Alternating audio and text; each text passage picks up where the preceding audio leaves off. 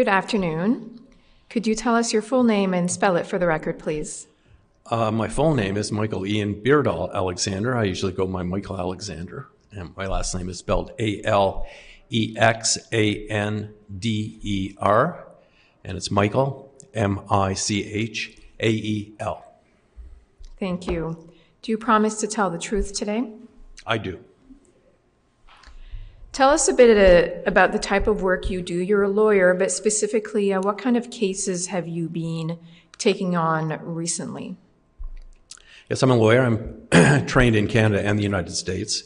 Uh, recently, I've been representing doctors and nurses all across the country, primarily doctors, though, and have been defending them against charges that they have been spreading misinformation um, and uh, harming the public by making comments that are contrary to the public narrative around COVID 19. Many of these doctors have already been suspended. Attempts are now being made to revoke their licenses permanently. And I am raising defenses based on public law and the Charter of Rights and other basic principles in an attempt to vindicate them and vindicate their right to speak freely about public matters. And to be clear, these investigations and prosecutions are conducted by the regulatory colleges, is that right? That's right. Um, we have something called self regulation in Canada. So there's legislation in each of the provinces that establishes um, a college, which is an administrative body that regulates the practice of medicine. Um, these are not private bodies. Um, they are, in fact, public bodies since they are created in and through legislation. In Ontario, in particular, the legislation is very clear that the Minister of Health is the boss of the various health colleges. So uh, these are public bodies, and they uh, they have two aims, um, and they are to uh, prevent patient harm and to establish uh, standards of uh, practice and competence for the profession. And those two aims, it's fair to say, is ultimately to protect the public, right? That's correct. In fact, the legislation here in Ontario says that uh, the college is to act at all times in the public interest. Let's talk about how the uh, the role of the colleges in in your view and certainly your legal arguments has shifted through the pandemic. Um, can you give us some examples of investigations that were unusual and handled differently? Mm-hmm. Well, that's a really nice question because, in some sense, the investigations have not been handled differently. What the investigations have done have they have highlighted existing problems and faults in the system and um, ways of exercising power um, that have been going on for three decades. So we have, in my opinion, a chronic abuse of authority by um, the college system in Ontario and in, in other provinces. So, what has happened now is that they've just upped the level of abuse and lawlessness in pursuit of their objectives. So, I can, I can give you particular examples of what some of my clients are facing to, to illustrate that, unless you would like me to go somewhere else. No, a couple examples would be great just to illustrate what's happening. All right. So, the college posted a, a, statement here in Ontario. The College of Physicians posted a statement to the effect that a, a doctor may not say anything contrary to public health uh, policies and recommendations. Uh, very clear restriction on freedom of expression, which is otherwise guaranteed to us under the Charter of Rights. And that is, uh, it, that's called a statement on the site. Um, it, it's not a uh, resolution passed by the college council under the legislation. So every every college has its own council of members of the profession, and they have the right to vote on various things and establish policies. So this is not a policy established by the college. It's not uh, based on the legislation itself. There's no reference to the legislation. It's also, as far as we know, not a directive from the Ontario government. It's just a posting on the website uh, statement endorsed by the registrar, uh, Dr. Nancy Whitmore, to the effect that doctors may not say anything contrary to public health policies and recommendations. So all of my clients are being prosecuted for saying something contrary to public health policies and recommendations. But what's quite extraordinary about this is that the college can only order an investigation and proceed with a prosecution if it establishes reasonable and probable grounds. That's the legal term, it's the criminal standard for um, conducting an investigation and a search and seizure. In Ontario, you cannot have an investigation, a search and seizure, and a prosecution unless you have reasonable and probable grounds to believe that somebody has done something wrong. It's actually committed an act of professional misconduct. Right. Um, so um, the, the, problem here is, is that a statement, um, um, the decision not to follow a statement, which is merely a guideline, is not an act of professional misconduct. And so to conduct an investigation because somebody didn't follow a guideline is quite extraordinary. It does not meet the standard of reasonable and probable grounds. And what's even more extraordinary about this is that the college claims the right actually not to even make a reference to the guideline in the investigation order. So they write these orders in such a vague way as we go further down the line in prosecution, they essentially can accuse the doctor of anything. And they can also conduct a search and seizure um, uh, at the patient's office without any boundaries set by the order because it's so vague. So this is what is called a fishing expedition. So uh, this all goes back to how the investigation is ordered and, and the reference that is made, or in this case, not made in the order. That's where the problem begins. The College of Physicians is acting with, without authority but yet somehow under the color of authority. Just want to pinpoint a few um, issues that you've raised before we move on to how the courts have dealt with judicial reviews of some of these complaints. Um, you've highlighted that the difficulties with the colleges and some of the prosecutions um, have existed for decades now. When was this first detailed in a report, and what were the main findings of that report? Well, back in 1999 2000, um, Michael Code, uh, who at that time was recognized as um, a leading lawyer in the areas of constitutional law and criminal law, conducted an investigation that was commissioned by a group of doctors and, and patients. Um, and uh, Michael Code, by the way, is now Justice Code and a professor at the University of Toronto Law School. So Mr. Code, as he then was, was given 10 patient files by this uh, group of doctors and patients. Um, Mr. Code had never practiced before in, in the area of, of regulatory law or ne- had never represented doctors. So uh, they asked him because they wanted a lawyer who would look at this with fresh eyes, without any preconceptions. And so they, they provided 10 files where they thought, uh, you know, from college prosecutions, where um, they believed that doctors had been um, um, subject to the abuse of power and, and unjust prosecutions. And he uh, drafted a report. It's available online for anybody who would like to look.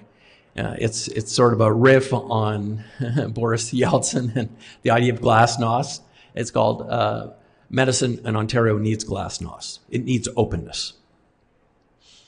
And he concluded that none of these prosecutions were justified, that they all involved the abuse of power, and that many of them were conducted without establishing reasonable and probable grounds to initiate an investigation. All the problems that he highlighted in that report still exist today, 23 years later. Uh, I fought trying to vindicate the findings of his report for doctors back in the 2000s. I was not successful in that. Um, but now I'm back at it. I'm taking a second run at the college. And I'm still using the insights of the Glasnost report because we now are going into three decades of, um, in my opinion, unlawful conduct and the abuse of power at the College of Physicians and at other colleges in the province. He also highlighted that many of these investigations were brought against individuals or professionals practicing at the cutting edge branch, these are his words, of their field. Um, often difficult fields like pain management, where there aren't that many solutions. Have you observed the same thing with respect to physicians and uh, protocols for COVID?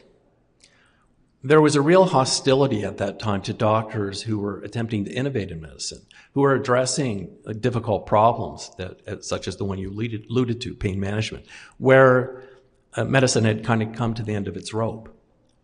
And uh, so uh, the college was very intolerant towards doctors who were attempting to establish new methods of treatment and experimenting with methods of treatment, uh, of course, with the consent of patients always in these cases.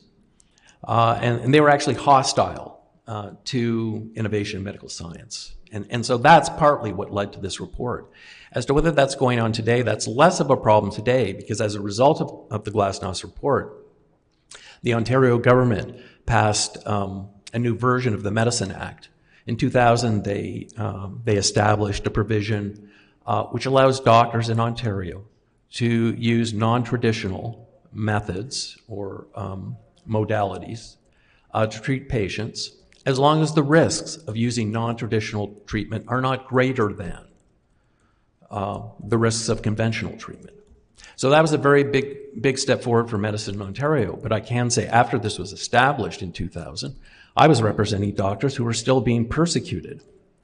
Uh, and uh, a whistleblower uh, came to my group and, and said that there was a hit list within the college of doctors who they still wanted to eliminate, even though, uh, because they were regarded as dangerous innovators somehow, even though they were acting, in our view, consistent with the new uh, legislative provision in the Medicine Act.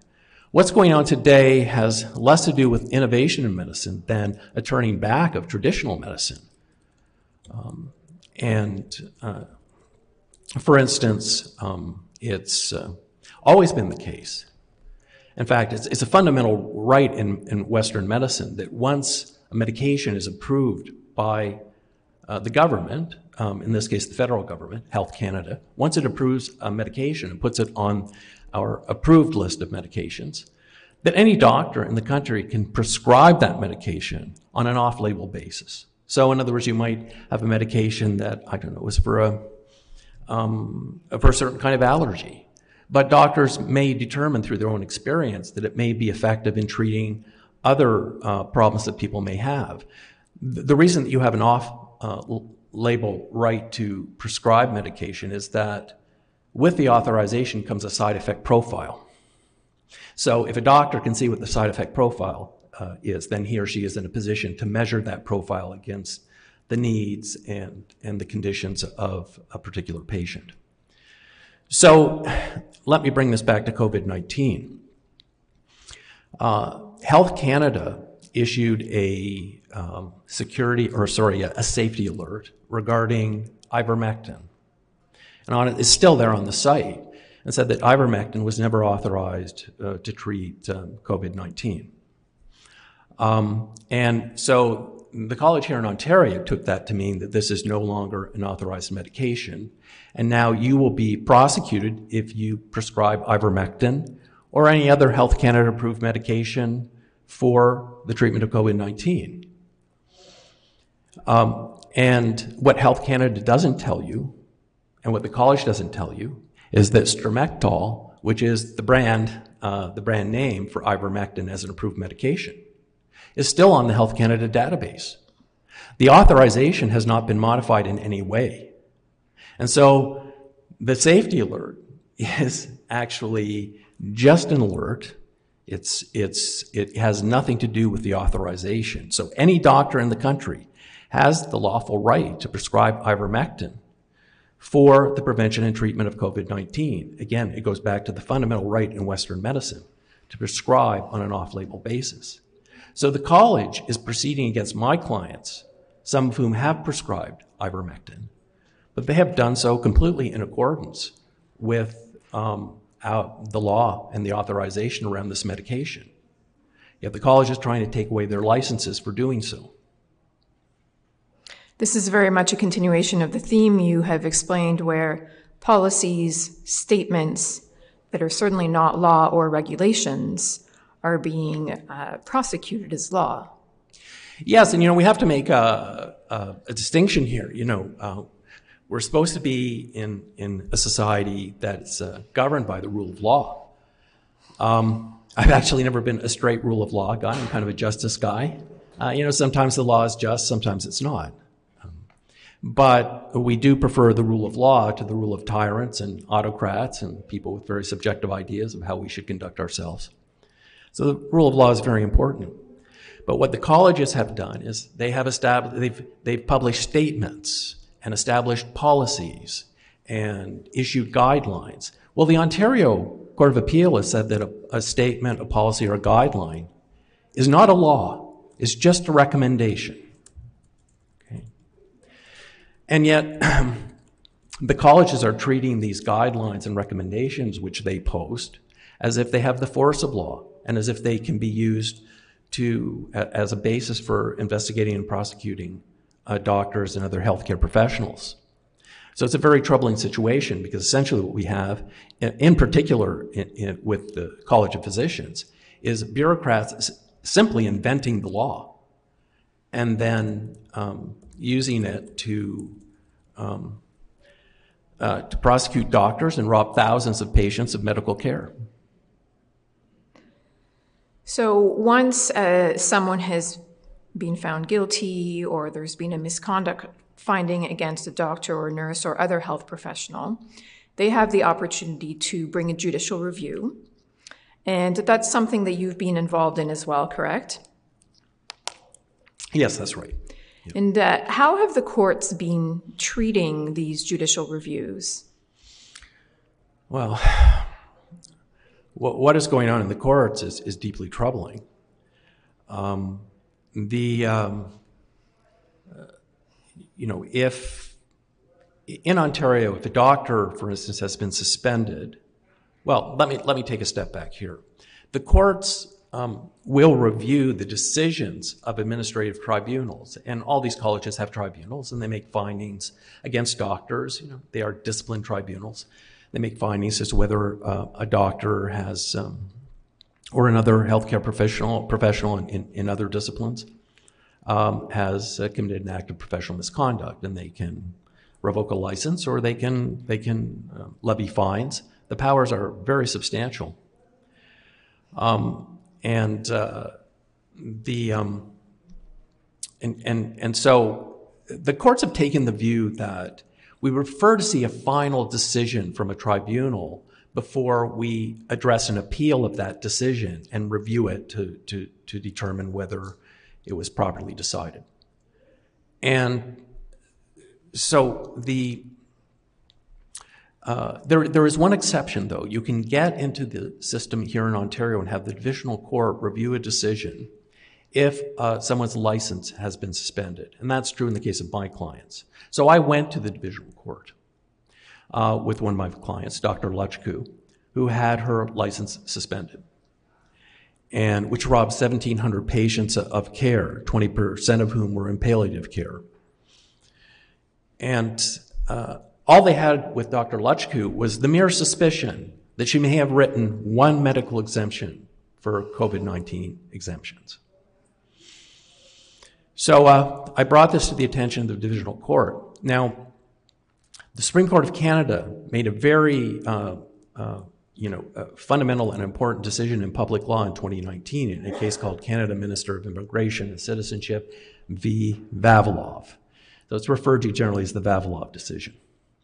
And in Vavilov, the Supreme Court says that when the courts are reviewing the decision of administrative tribunal, um, that they must hold the tribunal to a very high standard of review when we're talking about basic statutory terms in the legislation that empowers uh, the body in question, and if we're talking about well understood legal concepts and terms.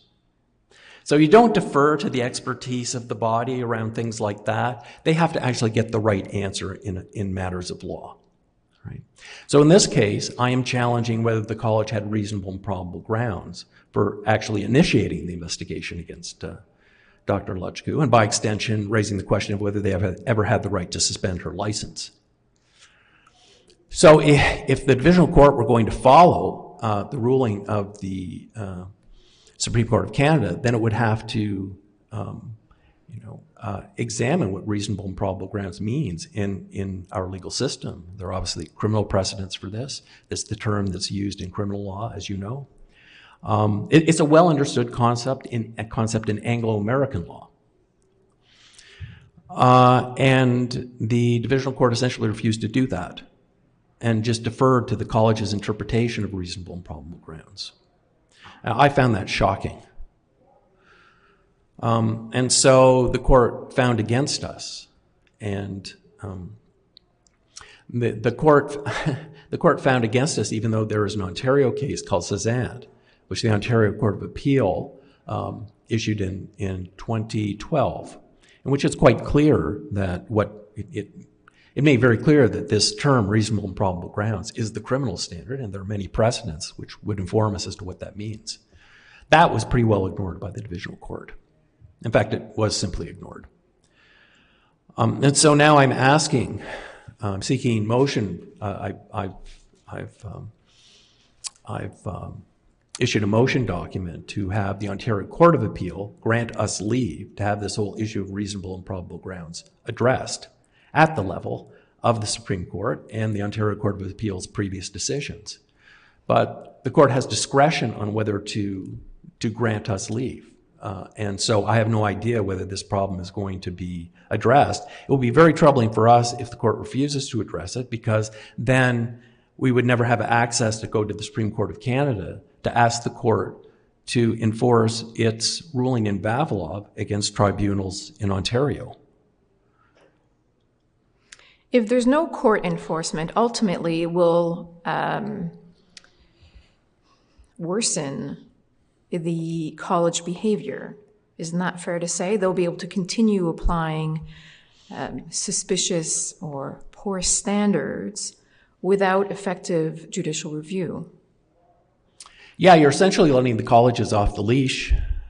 You know, if you're not going to come in, I mean, nothing could be more fundamental than that you must meet the standard of reasonable and probable grounds to initiate an investigation. Uh, if you're not going to police that, then you're essentially saying you can do whatever you want. Um, I mean, it's essentially a blank check to oppress, intimidate, and tyrannize members of the um, health professions. You've mentioned one case and that you've named this case. Uh, would you say that this is a pattern in divisional court, or is it an outlier that you're working on? I have to be careful about what I say because, as a member of the bar, I must, um, you know, particularly if I'm criticizing a court, I'm, i must make very clear, reasoned arguments.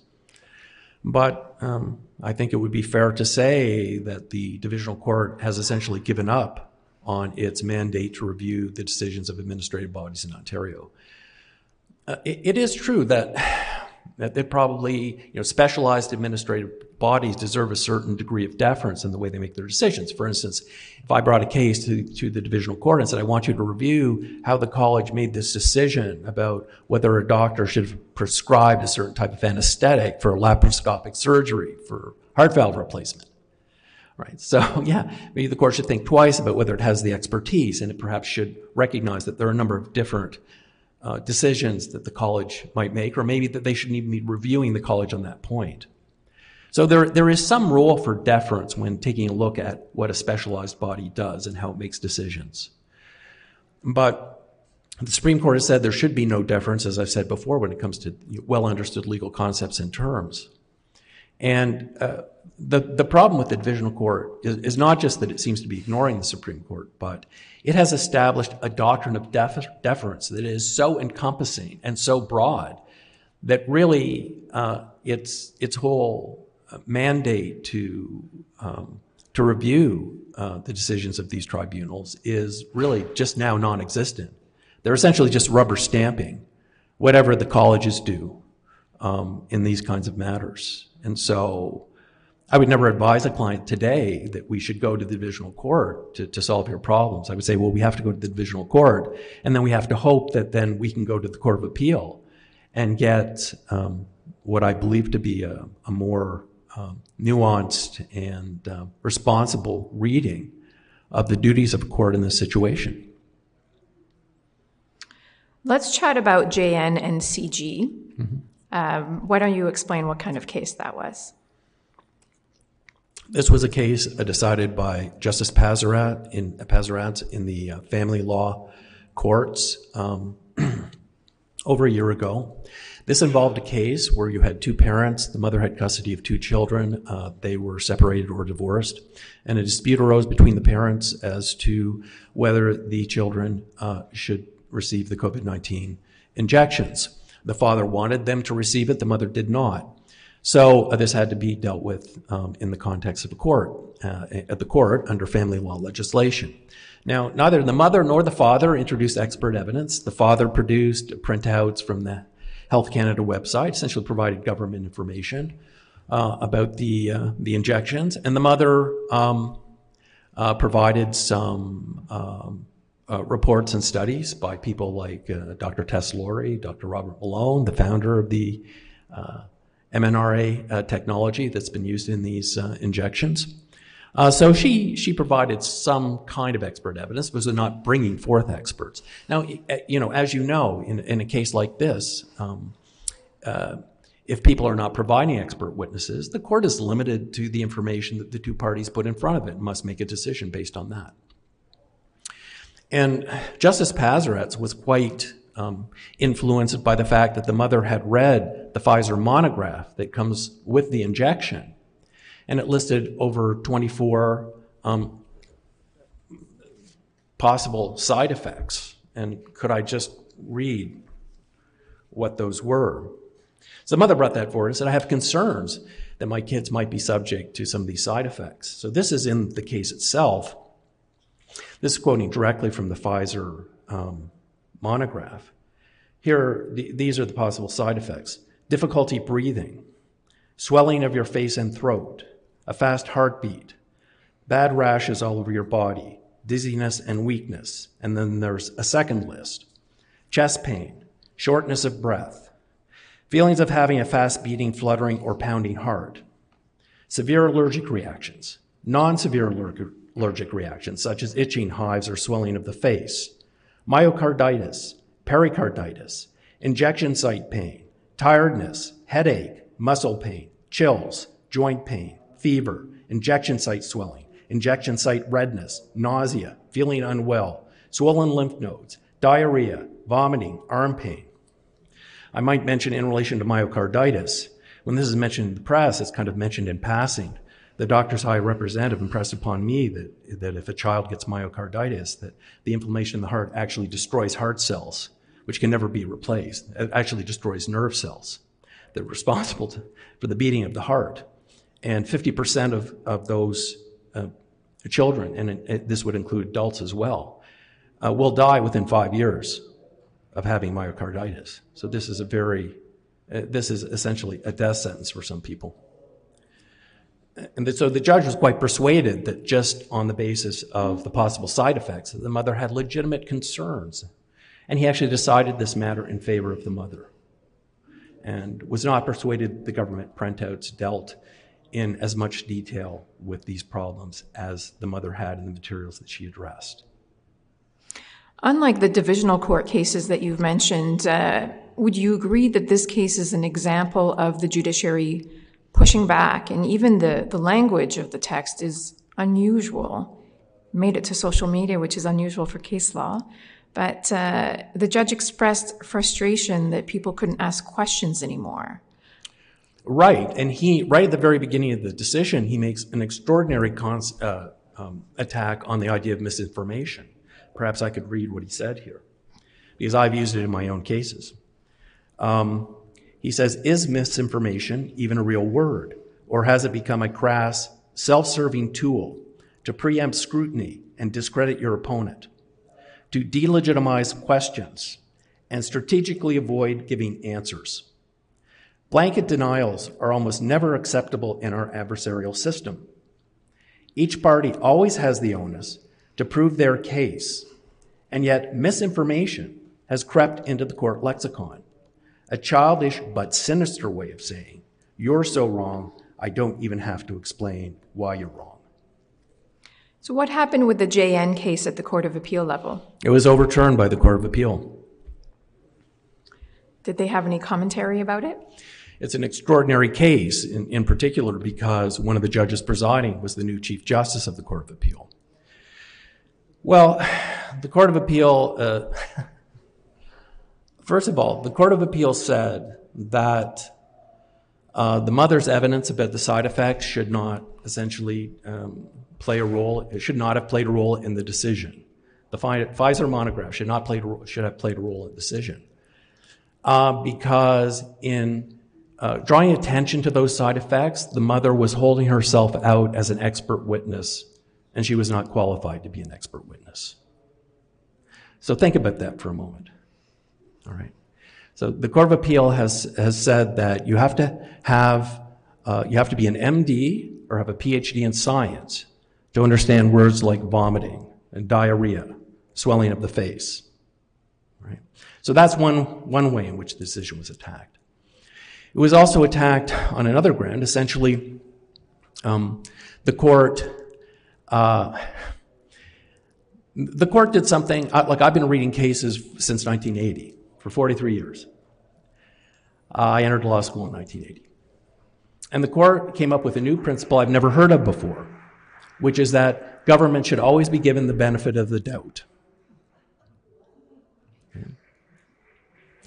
So it, it said, it, it said that, you know, the government, and not just in relation to COVID, but when the government, um, the government has experts, it does analysis. And so if you come to the court and you want to challenge a government decision, and in this case, one, which supposedly comes from Health Canada and the ministry and experts in, are involved and so on, the burden is on you to rebut the presumption that the government is right. How is that possible? I mean, we have, we're supposed to have equal justice in our system. There is supposed to be no bias in the system in favor of either party. There's nothing more fundamental to, to adjudication in our court system than that. But if you decide to ch- challenge the government on a point now, the Court of Appeal is going to say, no, we begin with the assumption that the government is right and you, the citizen, you are wrong. There's no authority for this proposition. In fact, what the court does by way of authority is very troubling. It, it, it, quotes a provision from the Evidence Act to the effect that if the government um, issues a decision or makes a statement and actually publishes it officially, you know, in a document, in, in the Gazette where you find new legislation, or, through a statement by a ministry, you can take that to be confirmation that the statement was made. All right? And they take that rule and they transform it and interpret it to mean that um, if the government publishes a statement, you can also assume that the veracity of the statement. So it's not just that the government's statement, you know, made the statement, but the, but the, statement is true. That is not what the rule says. So this is such a misapplication of, of this basic rule of evidence that, I mean, if you wrote this on a first year law school exam, you would flunk. Okay. That's very true. They've made uh, hearsay admissible for the truth of its contents, which is contrary to very basic law. Uh, there's just one other thing they did, which is which is quite extraordinary. Which is, um, you know, they did say that essentially they took it as a matter of judicial notice that the vaccines are safe and effective. In other words, that is a fact which is beyond dispute, just because because that's what the government has said right? So this is where the assumption in favor of government comes in. But they cite a case for that authority, which has recently been decided in Saskatchewan, also a family law case. And in that case, the Court of Appeal was, the Saskatchewan Court of Appeal was very clear. They took the very opposite position. They said you can never assume that the government, um, what the government has said regarding the safety, and well, you, you do not have to take at face value the statement by the government that the vaccines are safe and effective for two reasons. First of all, that safe and effective conclusion is only made within certain parameters. And you as a patient may fall outside of those parameters or boundaries. So there's this kind of this kind of statement can never be treated as absolute. The second reason they gave for this is for not taking this as, a, so to speak, a judicial fact, is that we know that governments can get it wrong and they pointed to the thalidomide disaster. So the government assured people that thalidomide was safe and effective until there were thousands of deformed babies, you know. Um, and so, so they took notice of the fact that you can never assume that government is right. So how the Court of Appeal can take this, this case from the Saskatchewan Court of Appeal, which is contrary to what the, the, Court of Appeal here in Ontario is trying to prove, and use that as authority, is to me um, astonishing. Absolutely astonishing. Just to give the, the public, if you're able to answer an idea of litigation costs, let's say a parent, a regular citizen, wanted to litigate this sort of issue to rebut uh, the benefit of the doubt that the government has about a vaccine issue, let's say, how much would it cost to get to the Supreme Court? Hundreds of thousands of dollars, just representing three clients of mine who I'm representing on a pro bono basis. Um, mostly I've, I've represented them using my own savings, but uh, I have received some public donations. Um, but in representing them over the past, well, let me say this, representing them just since June 23rd. I mean, I did an invoice recently just to give us some idea of what the actual costs have been. So billing at, at my normal rate, um, since June 23rd, the cost for defending three doctors before the colleges would be $1.2 million. Do the doctors' insurance, the malpractice insurance, and so on, not cover any of the legal fees? Well, this is another story in itself. You see, all doctors in, in the country pay into an insurance fund. It's called the Canadian Medical Protective Fund.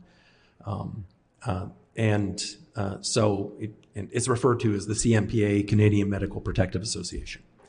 So uh, you pay those annual fees, and you, you have lawyers at your disposal, a number of very high level firms across the country who will defend you on malpractice, um, you know, malpractice litigation, and, and they will also represent you if you have problems with the college.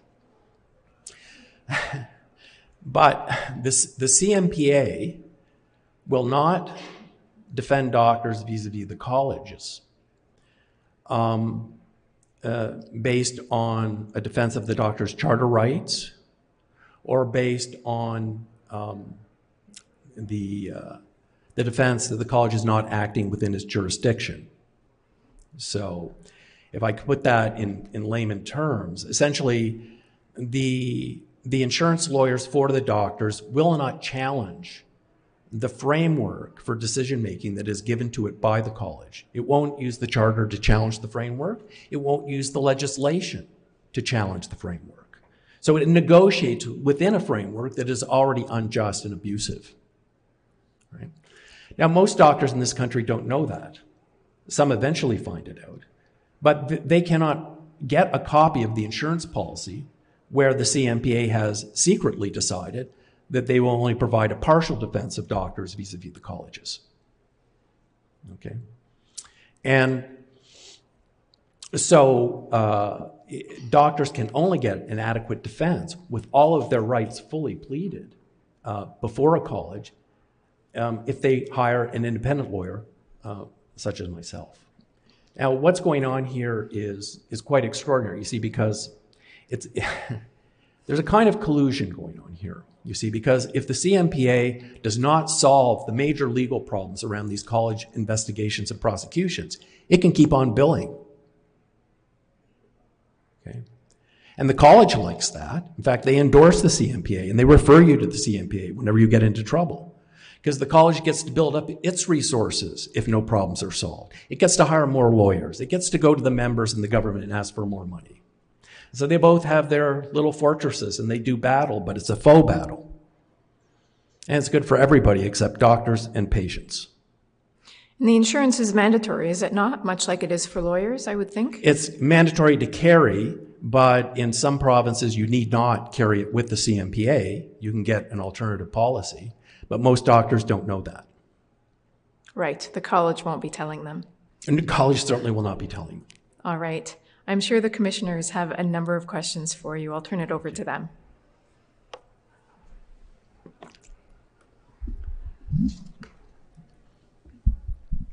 Thank you for coming today and sharing your testimony with us. Uh, we heard from a witness yesterday about um, some of the extraordinary deference that courts have been giving to the administrative state, uh, which I think probably is along the lines of what we've been talking about today with the, the tribunal that the doctors are dealing with. And I'm just trying to think about. uh, So I asked our witness yesterday what the recommendation was to deal with the problem of courts paying too much deference. And what I heard was that it would be very difficult to deal with because the deference comes essentially from the common law and from the Supreme Court of Canada case of Vavilov, which you referred to today, uh, which, as you mentioned, gives a very high st- um, standard of review uh, when you're dealing with l- questions of law, but has a very high standard of deference, actually, to administrative tribunals, uh, the, the, the standard of reasonableness uh, when they're dealing with their own matters of expertise. And so uh, presumably, and you can correct me if I'm wrong here, they've been applying this reasonable reasonableness level of deference uh, in not um, in your cases where the doctors are are being prosecuted. Right.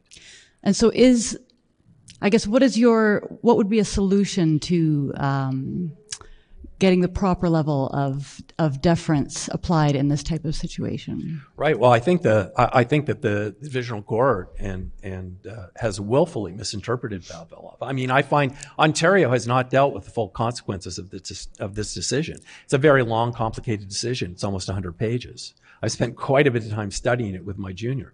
Uh, it, it takes a lot of study to get it right.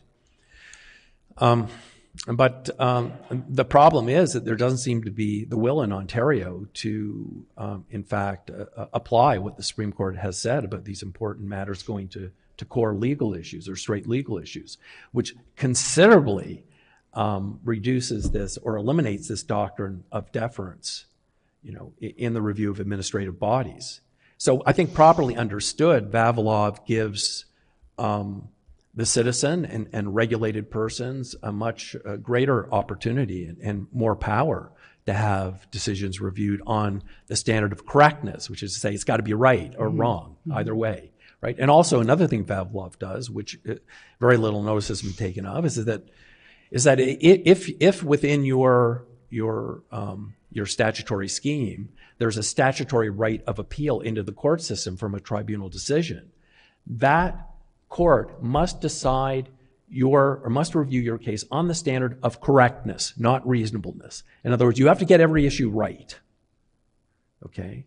And that's quite an extraordinary ruling because that means if you're back here at the tribunal stage, you better try to get it right on the standard of correctness. You can't be sloppy about how you're making your decision because if you say, well, we can make this decision a number of different ways on statutory right of appeal, the court will come and say, hey, wait a minute, you can't do that.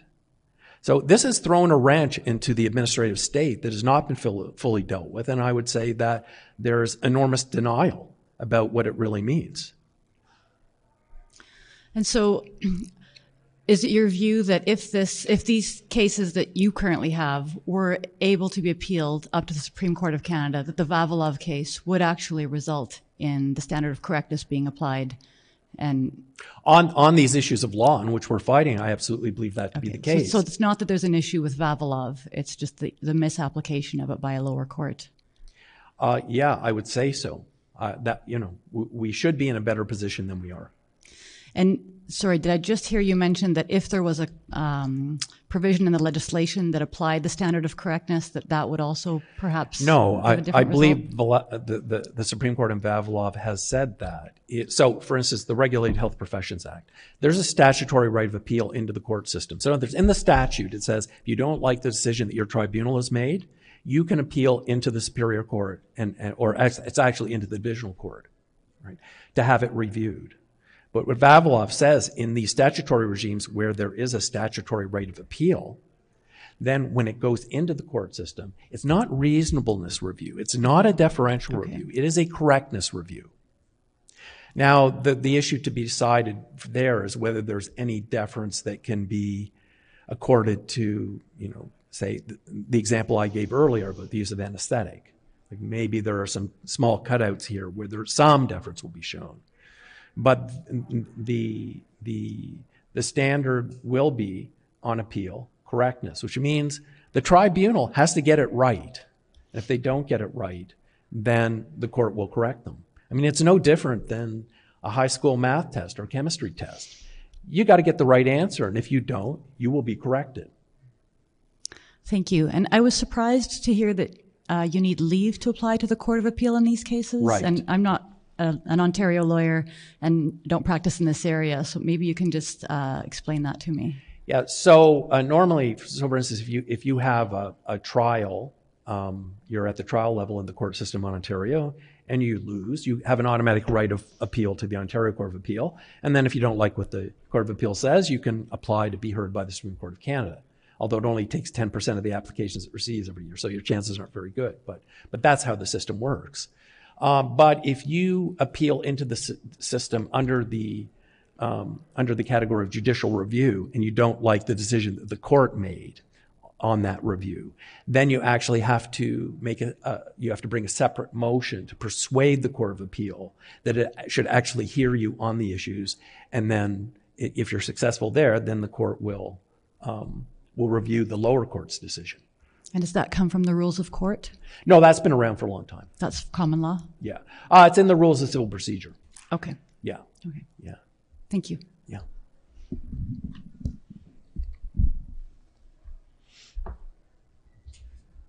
you very much. Mr. Alexander, for um, explaining some of the difficulties with the courts and uh, legal decisions. Thank you. I, I apologize for being a bit halting in some of my comments. Uh, there's there's so many complications in how this has unfolded. It's it's just very difficult sometimes to just get it out clearly and cleanly, and particularly with uh, people watching us, um, you know, and get it out in a way that that people can actually understand what these technical issues are about. So I hope I accomplished that today. You certainly did. It's difficult to simplify these issues. Thank you. For the benefit of the commissioners, I can advise that all the cases, including the Glass Knot report that was referred to, uh, their exhibits.